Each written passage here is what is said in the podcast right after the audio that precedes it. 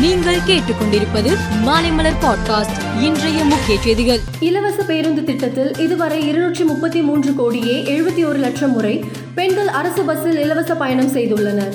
நாள் ஒன்றுக்கு சராசரியாக நாற்பது லட்சம் பெண்கள் இலவச பயணம் செய்து வருகின்றனர். இலவச பேருந்து பயண திட்டம் ஏழை பெண்களுக்கு மிகவும் உதவிகரமாக உள்ளது என்று போக்குவரத்து துறை அமைச்சர் சிவசங்கர் கூறினார். மத்திய பட்ஜெட்டில் தமிழகத்தில் புதிய வழித்தடங்களில் ரயில் பாதை அமைக்க அறிவிப்பு வெளியிடப்பட்டுள்ளது. கிட்டத்தட்ட நாற்பது ஆண்டுகளுக்கு பிறகு தமிழகத்தில் புதிதாக ஒன்பது வழித்தடங்களில் ரயில் பாதைகள் அமைக்கப்பட உள்ளன.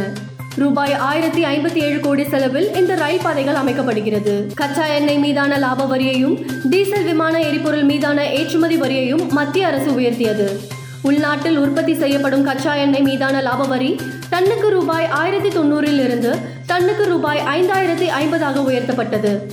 இந்த வரி உயர்வு கடந்த நான்காம் தேதி முதல் அமலுக்கு வந்தது. இந்தியாவில் நாற்பத்தி எட்டு கோடி பேர் பேன் எண்ணுடன் ஆதார் எண்ணை இணைத்து விட்டனர். மார்ச் முப்பத்தி ஓராம் தேதிக்குள் இணைக்காவிட்டால் பேன் எண் செயலற்றதாகிவிடும். வெளிநாட்டு போர் பயிற்சியில் ஈடுபட்ட முதல் இந்திய பெண் விமானி என்ற புதிய சரித்திரத்தை அவனி சதுர்வேதி படைத்துள்ளார். இந்திய விமானப்படையில் சேருவதற்கு ஆர்வம் உள்ளவர்கள் உங்கள் கண்களில் அதை இலக்காக கொண்டிருங்கள். அந்த இலக்கை நோக்கி உறுதியுடன் செல்லுங்கள் என்று அவனி சதுர்வேதி கூறினார். உக்ரைன் நாட்டின் மீதான ரஷ்யாவின் போர் இன்னும் சில தினங்களில் ஓர் ஆண்டை நிறைவு செய்ய இருக்கும் நிலையில் உக்ரைன் அதிபர் ஜெலன்ஸ்கே கொல்ல மாட்டேன் என ரஷ்ய அதிபர் புதின் உறுதியளித்ததாக இஸ்ரேலின் முன்னாள் பிரதமர் நப்தலி பெனட் பத்திரிகை ஒன்றுக்கு அளித்த பேட்டியின் போது தெரிவித்துள்ளார். துருக்கி நாட்டின் வடகிழக்கு பகுதியில் கான்சியன்டெப் என்ற பகுதி உள்ளது. மிகச்சிறந்த தொழில் நகரமாக திகழும் இந்த பகுதி துருக்கி சிரியா எல்லையில் அமைந்துள்ளது.